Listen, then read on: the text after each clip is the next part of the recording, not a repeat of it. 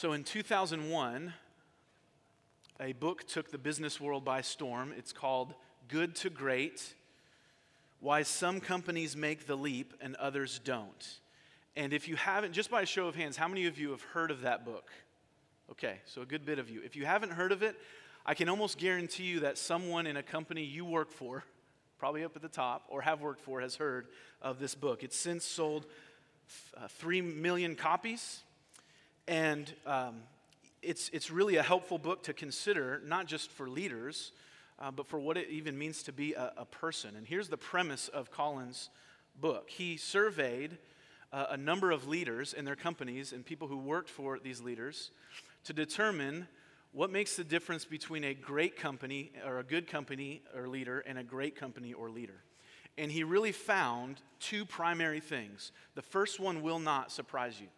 The first one is that these leaders were very, very driven, right? They were, they were focused on the task, they were hard workers, they were passionate. The second one, and this is why I think this book is so popular, the second feature that Collins kept finding again and again and again is that these leaders, unlike some other prominent leaders, these leaders, these great leaders, were humble. As he interviewed these people, he kept finding these em- employees who worked for these leaders used words to describe them like modest, reserved, gracious, self effacing. They do not believe their own press. That's a bit countercultural, isn't it? It's kind of shocking as we think of leaders in our nation and world today. He goes on to say, Collins says, they never wanted to become larger than life heroes. They never aspired to be put on a pedestal or become unreachable icons. And listen to what he says they were seemingly ordinary people quietly producing extraordinary results. See, I think that one of the reasons that book is so popular is because it shows us something about humility, that it is countercultural and it is attractive people are drawn to it. And what's so funny about this is this book is 20 years old, but lo and behold, when we turn to the Bible, we find that Collins uh, discovered something that God's word has been crystal clear on from the beginning. And what's more than that, Collins is really showing this is where a book like that falls short for those of us who are Christians. He's really showing that humility works in a pragmatic sense, right? It's good for business. And that is certainly true. And that's a, that's a good thing. But when we look to scriptures, we see that humility, more than just being pragmatic, it actually draws the gaze of God upon the humble individual. Listen to what Isaiah says, or God says in Isaiah 66 2. He said, This is the one to whom I will look. He who is humble and contrite in spirit and trembles at my word. What is God saying? The one I will set my gaze upon, the one who in whom I will be pleased is the one who is humble and contrite. And so it's no surprise then as we come to this chapter in Romans 12 that we're slowly going through, we're getting in the weeds with the ants, so to speak.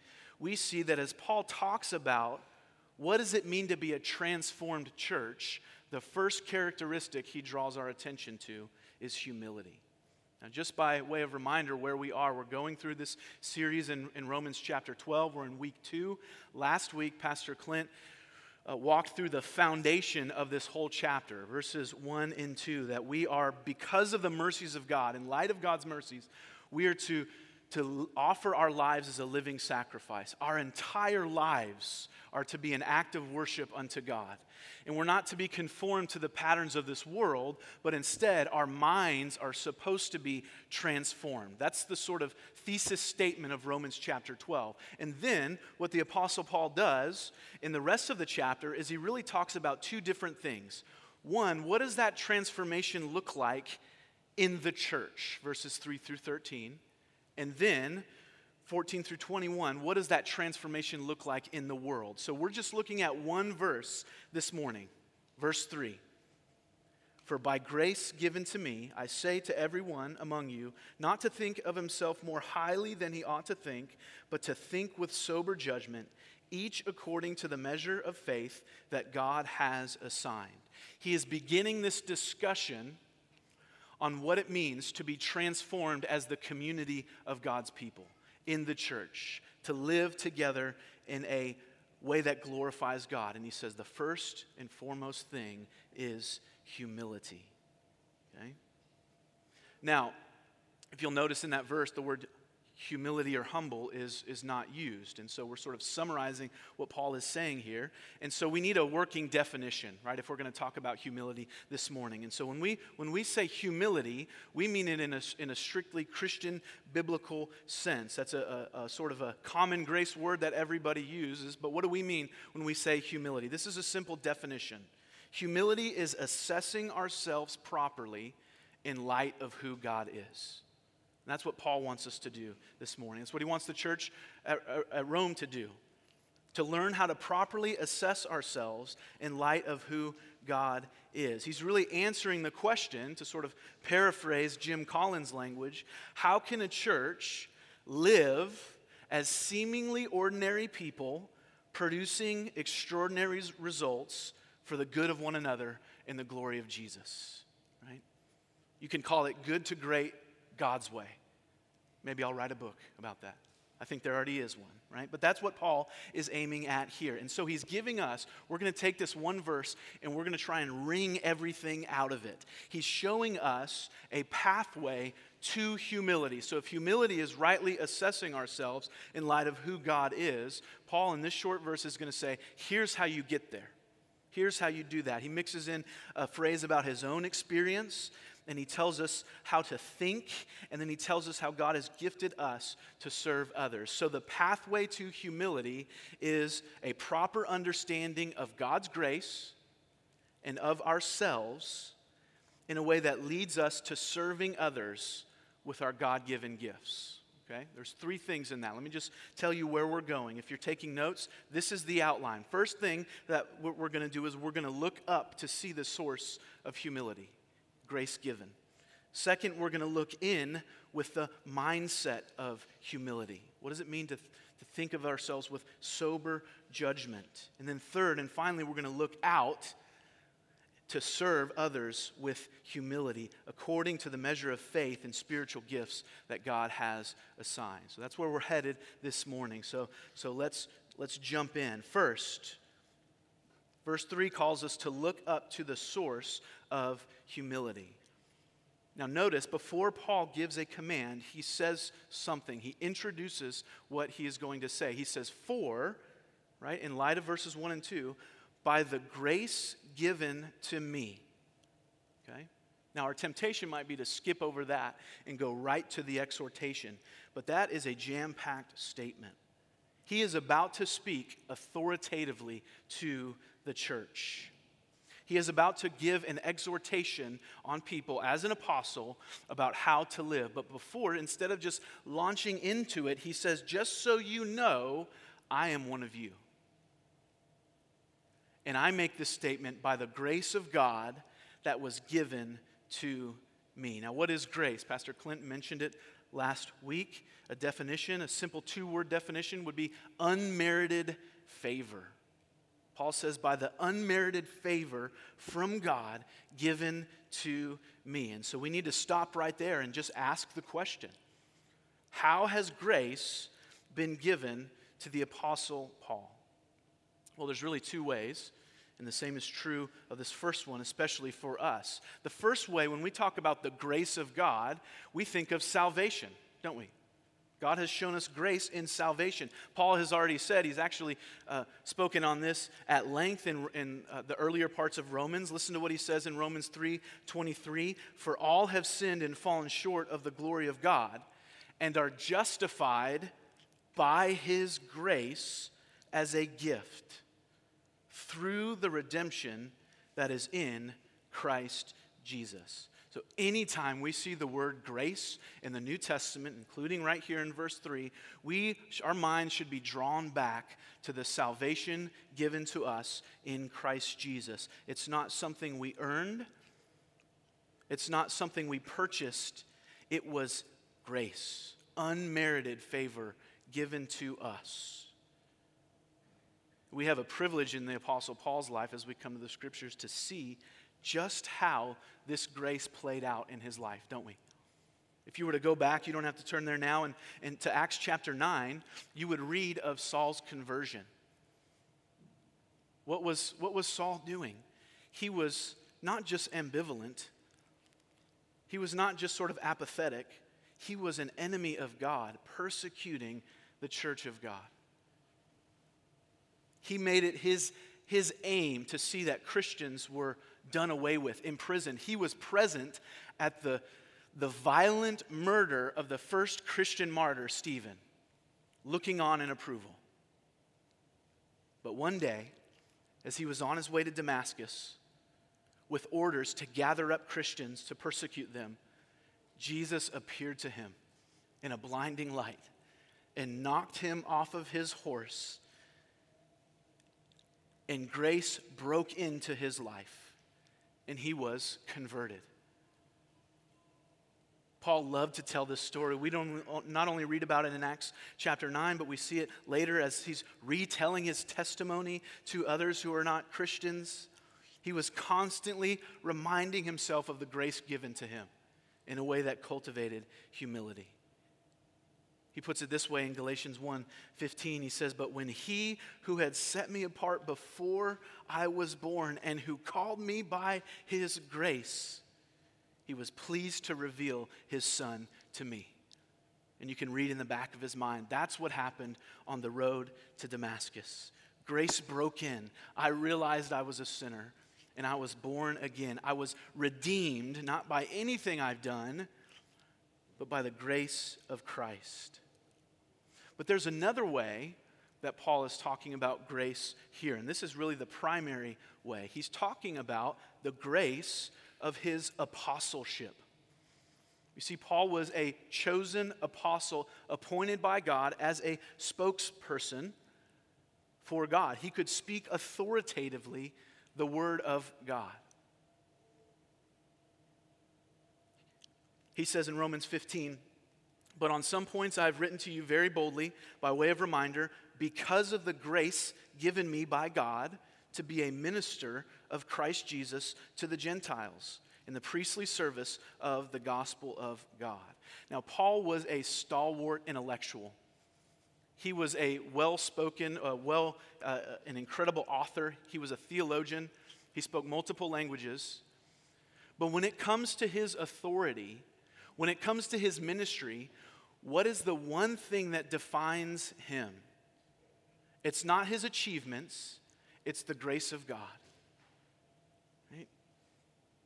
Now, you can put both of these things together. And what is Paul saying? He's saying, By grace I was saved, and by grace I was given the task to which I'm to devote my life. In other words, all of my life is all of grace.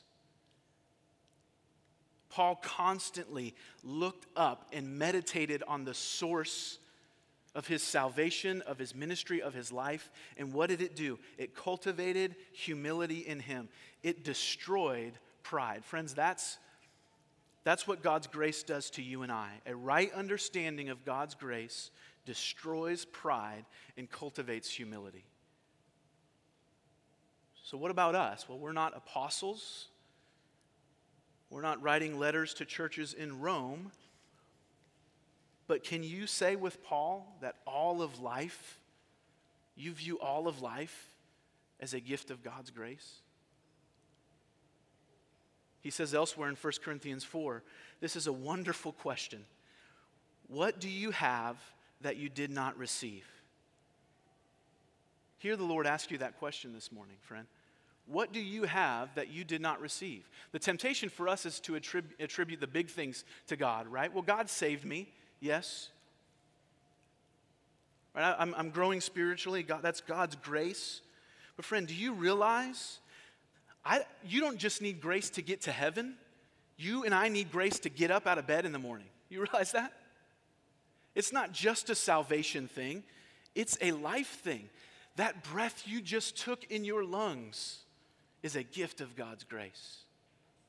That job that you love, that relationship, right? All of those things that you value and cherish. What do you have that you did not receive? And when we start thinking that way, when we look up and see that God is gracious and He just lavishes on us unmerited favor, what does it start to do? It starts to kill pride. How can we say that we deserved that or we earned that or that is our right? It humbles us.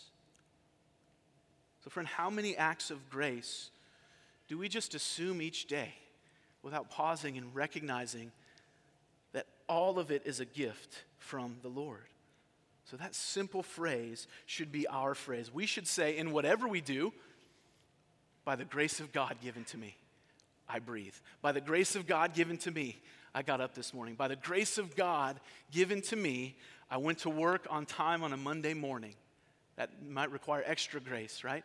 By the grace of God given to me, I served my fellow Christians. By the grace of God given to me, I am still following hard after Christ after all these years. We can attribute none of it to ourselves. So, Paul is an example for us here, isn't he? He doesn't wield his authority, he's meek. He doesn't wield his intellectual power, he's gentle. Or his, his boldness, he walks in humility. And friends, likewise, we're to see all of life through the lens of God who is gracious. When we do that, that is the first step on the pathway to humility. Now, think about it this way one of the greatest ways that you can do this is to do what Paul did. He was constantly recounting his testimony. Some of you are at different stages in your Christian life, but if you are a Christian, just, just ask when was the last time I prayerfully recounted what God did in saving me. I realize, and as I was studying this this week, that it, it has been months since I sat and thought, that, thought about how God saved me 20 years ago. And just recounting how he worked providentially through a move across country that I never would have planned, that I hated at the time. And I met this person the, who shared the gospel, and I got into this church. And oh my goodness, God, you are so gracious to me. Recount your testimony to cultivate that humility. But also recount God's work in your daily life. Make it a habit, a liturgy to constantly look up to the God who is gracious. Do you realize that we do this every single week? What do we do when we come here? Pastor Clint gets up here and he, he welcomes you. And, and part of, let's just be honest, part of that's to let some of you guys get here who are trickling in. No shame, no guilt, right? We love you if you're, you're late. But, but he gives you a little glimpse of here's, here's who we are as a church. And then what do we do? We stand for the call to what? Worship. And what are we doing? We are not saying anything. We are simply reading God's word. We are beginning our worship gathering by looking up and letting God speak and call us to praise. We're looking up. And then we sing a song. This morning we sang about how worthy He is. What are we doing? We're looking up to the God who is worthy, our gracious God. Right? And friends, that is not just for church. That is that habit should be the habit of every single Christian to start with God, not with self. Right? Make that your liturgy. Constantly look up to the source of grace to cultivate humility. And then, what happens next in our liturgy?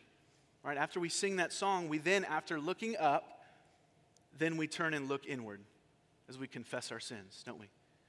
And that's what happens here in this verse. So Paul mentions his own grace given to him by example for us.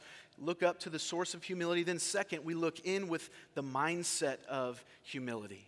John Calvin talks about this. He says, It's evident that man never attains true self knowledge until he has previously contemplated the face of God and come down after such contemplations to look into himself. Do you hear what he's saying? If you really want to know God and you really want to know self, you got to look to God first, and then you look inward in light of who God is.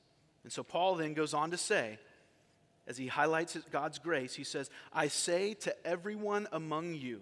Now, that's just helpful for us to know that none of us miss this. He's not just saying, I talk to the pastors, right, or, or I talk to this certain group of people. I'm talking to every single Christian. It's like when Jesus would say, Truly, truly, I say to you, or very, verily, verily, I say to you. It's his shorthand way of saying, Guys, listen up.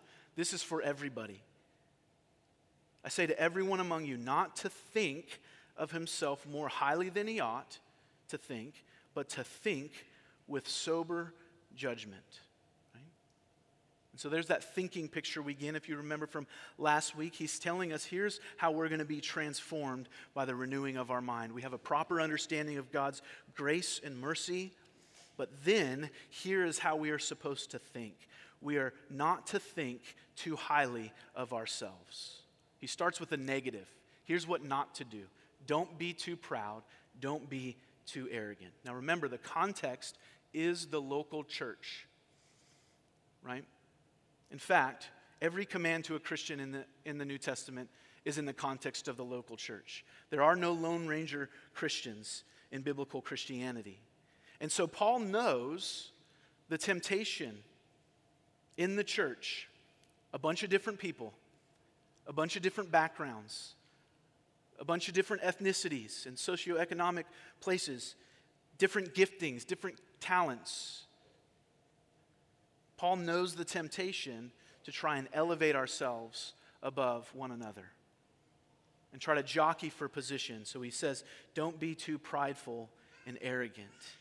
After all, we're all recipients of God's grace. Right? Now, this might seem common to us, but you have to understand this is very, very countercultural to a church in Rome at this time. In fact, the, the, pride was a virtue. And I don't mean like I'm proud of my son, but the, the sinful type of self exaltation was a virtue. After, after all, think of how many Caesars proclaimed themselves to be deities. So if you wanted to be great, if you want, truly wanted to be a, a recognizable, a meaningful person contributing to society, the way you would do that is exalt yourself and assert yourself. And Paul says, no, no, no. That is not the way of Christ, and that's not the way of the church. You are not to think too highly of yourself. The reality is, it's countercultural today as well, right?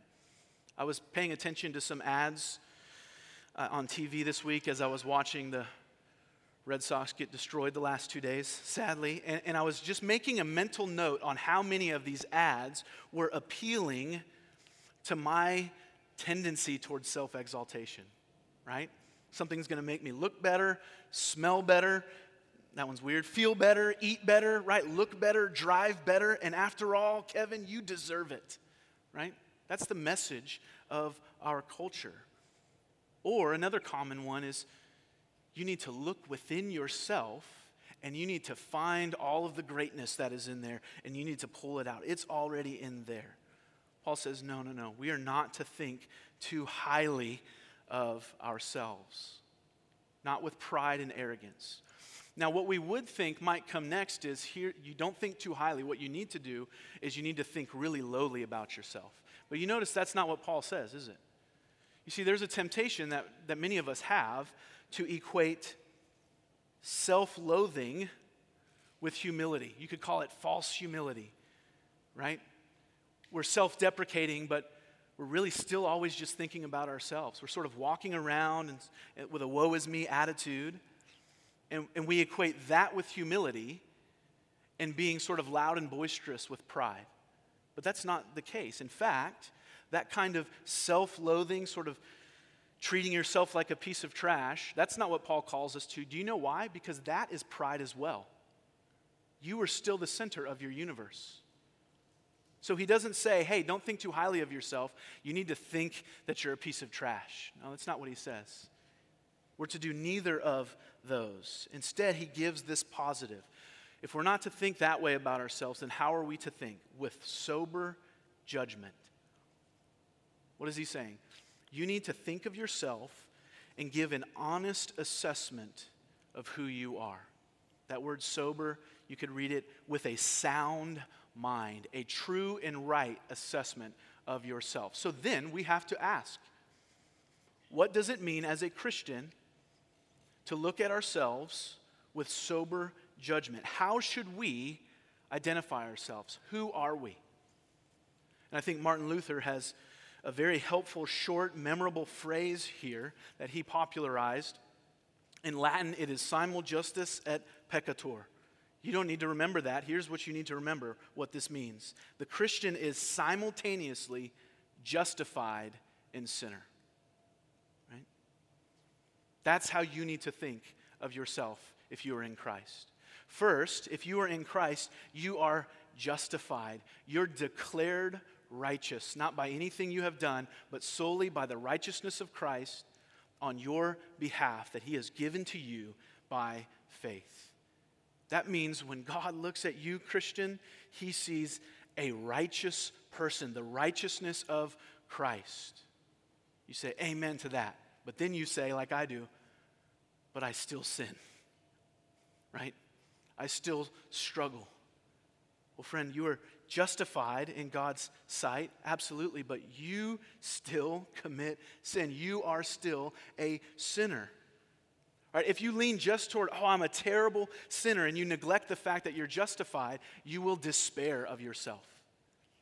But if you lean to, towards a misunderstanding of justification and say, oh, of course I'm saved, I'm pretty awesome, right? You're going to walk in humility. No, we are both simultaneously justified and sinner.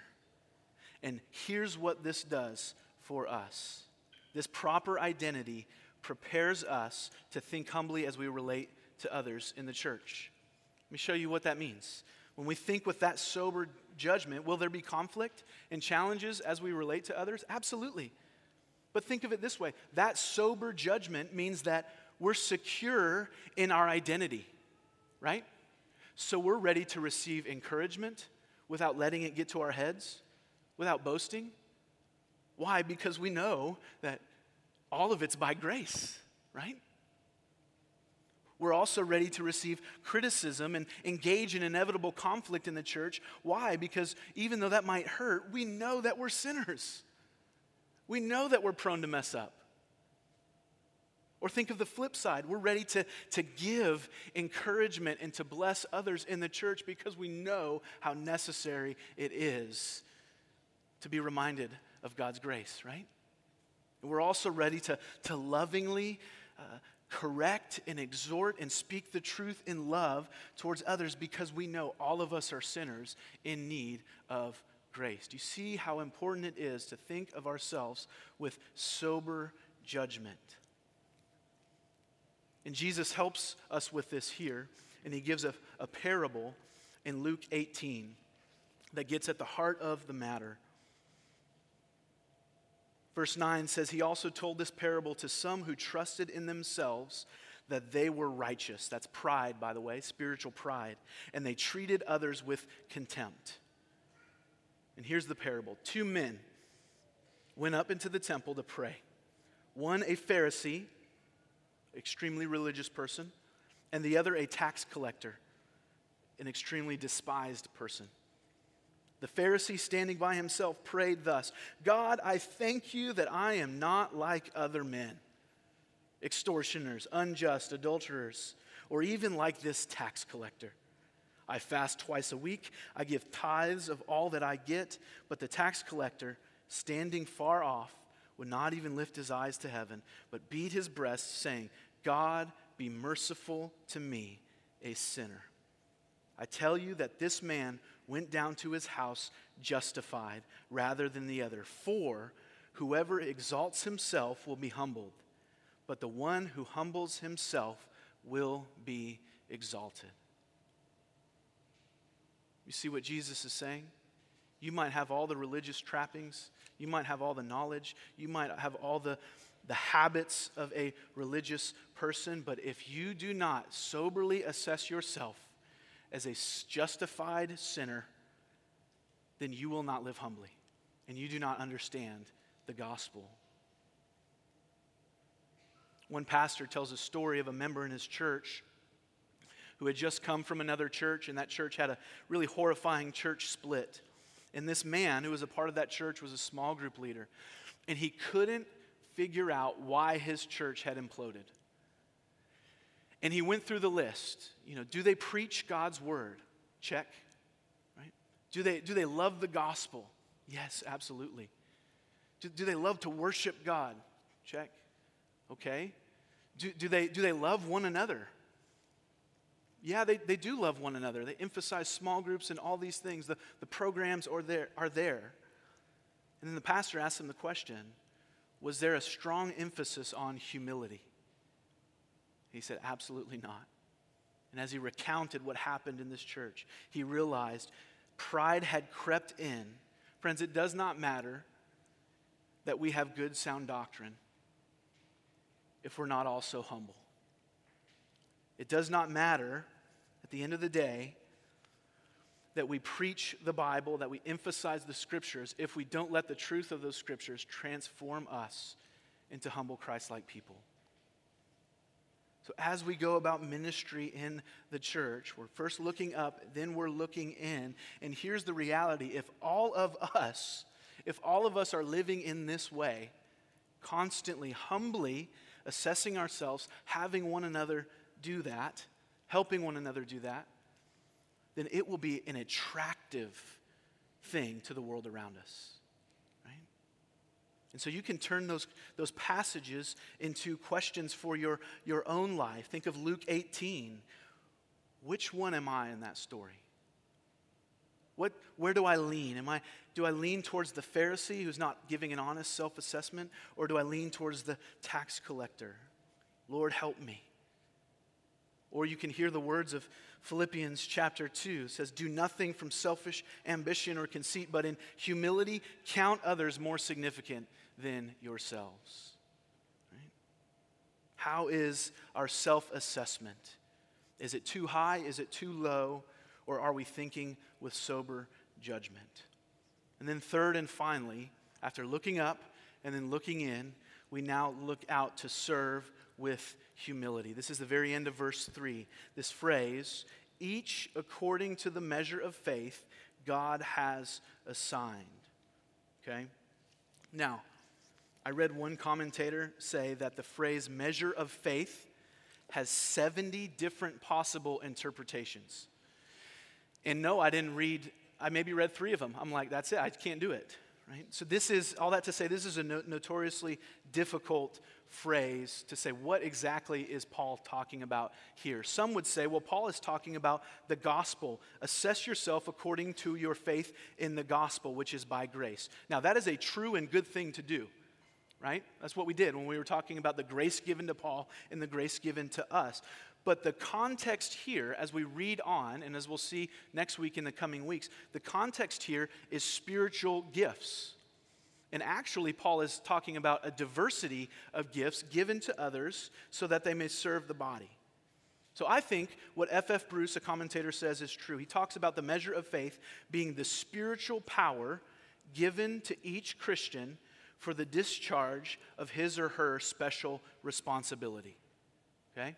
So he's talking about spiritual gifts. This is an incredible thing. He talks about this as, as, well in Ephesians 4 by the grace, but grace was given to each one of us according to the measure of Christ's gift.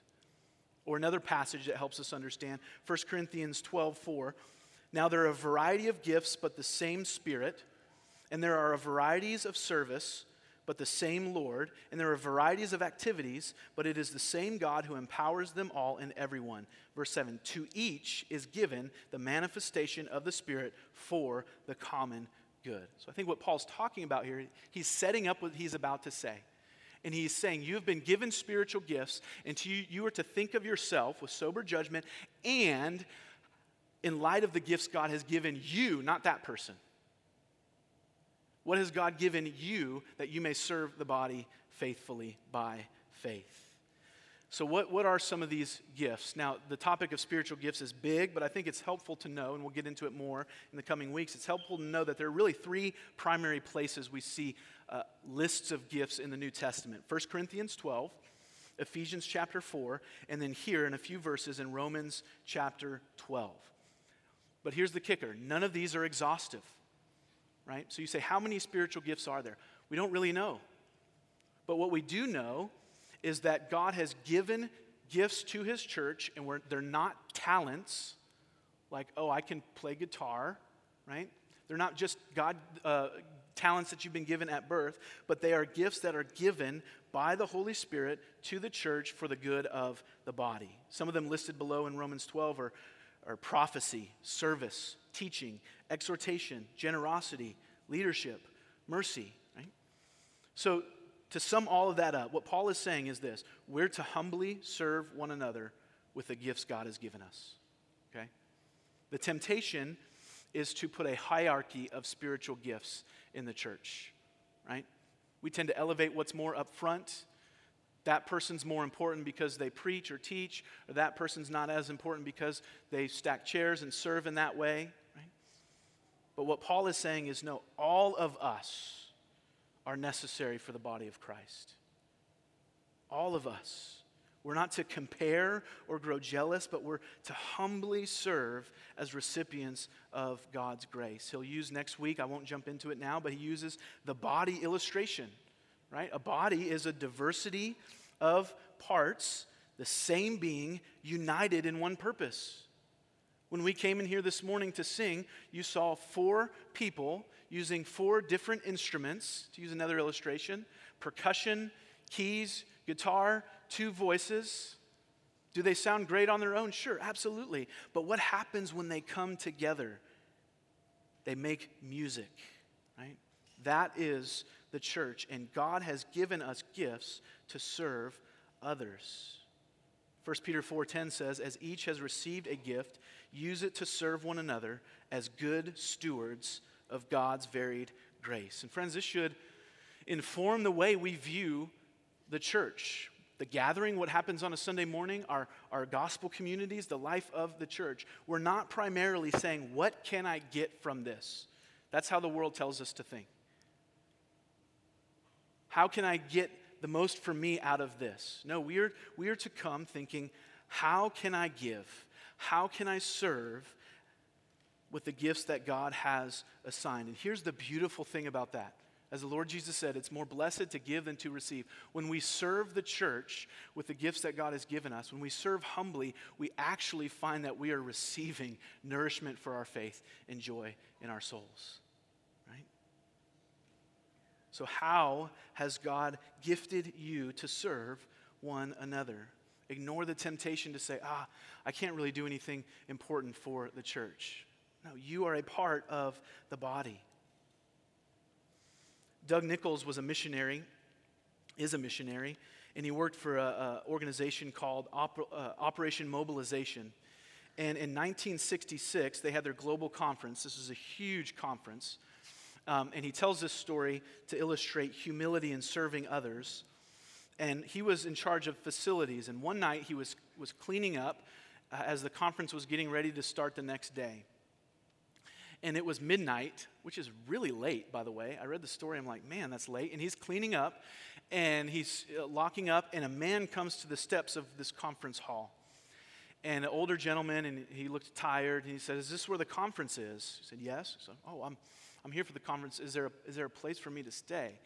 And Doug's like, Oh, man, it's midnight. Um, not really, man. There's a, there's a room in there, and there's about 50 people sleeping on the floor if you want to sleep there, which clearly things were different in the 60s. That would never happen now, right? And so he says that that'll be fine. So he goes and he's showing him the area, and he's like, "Do you have any?" He's like, "I don't have anything to sleep on." Okay, so he finds some blankets and makes like a makeshift, you know, bed in the corner, and he asks the, the guy, "Do you have? Are you hungry? Have you eaten anything?" He says, "I've been traveling all day to get here." He says, "I think I can find something," and he finds some cornflakes, you know, and puts them in a bowl and, and feeds the guy and, and gives him a towel for a pillow, and he goes to sleep. And the next morning, Doug goes back to his room, and the next morning, Doug wakes up uh, to his boss, telling him essentially he's in a lot of trouble. He's like, What did I do? You made the keynote speaker of our conference, Francis Schaeffer, sleep on the floor with 50 other people in the middle of the night. And Doug was shocked. Now, you might not know who Francis Schaeffer is, but at the time, he would be the closest thing to a Christian celebrity that you can imagine. Right? He founded a, a, training center, he had a, a huge heart to reach uh, those who were sort of on the, the fringes of culture. A brilliant apologist and author. Time magazine did write ups on him. He would be like if Billy Graham were a hippie, that would be Francis Schaeffer. And he made, he knew Francis' name, he knew he was coming, but he was shocked and mortified that he made Francis Schaeffer sleep on the floor. But think of the humility of this man. Doug tells this story because Schaeffer was a stalwart intellectual. His gifts were blessing the church at large. He could have easily commanded, Where is my room? Do you know who I am? But he didn't. He said, A floor is fine, some cornflakes are fine, a towel for a pillow is fine. And that story, more than all of Schaeffer's books, that story stuck with Doug through all these years. He tells it constantly. And he says every time he tells that story, he makes this application. You may not have the intellect or popularity, right? You may not be a Francis Schaeffer, but you can serve others with Christ like humility in a way that ministers to him. And friends, that's what we're called to. And it should not surprise us because this is what Christ has done for us. The Son of Man came not to be served, but to serve and give his life as a ransom for many. I'll close by reading a passage from Philippians chapter 2, maybe one of the most popular humility passages in the New Testament. Read from, from part of it earlier. But listen to what Paul says Have this mind among you, which is yours in Christ Jesus, who, though he was in the form of God, did not count equality with God a thing to be grasped, but emptied himself by taking the form of a servant. Being born in the likeness of men, and being found in human form, he humbled himself by becoming obedient to the point of death, even death on a cross. Therefore, God has highly exalted him and bestowed on him the name that is above every name, so that at the name of Jesus every knee should bow in heaven and on earth and under the earth, and every tongue confess that Jesus Christ is Lord, to the glory of God the Father. Friends, humble Christians constantly look to our humble Savior. And so let's walk the path of humility together, understanding God's grace, assessing ourselves rightly in such a way that leads us to serve others with our God given gifts. Let's pray together.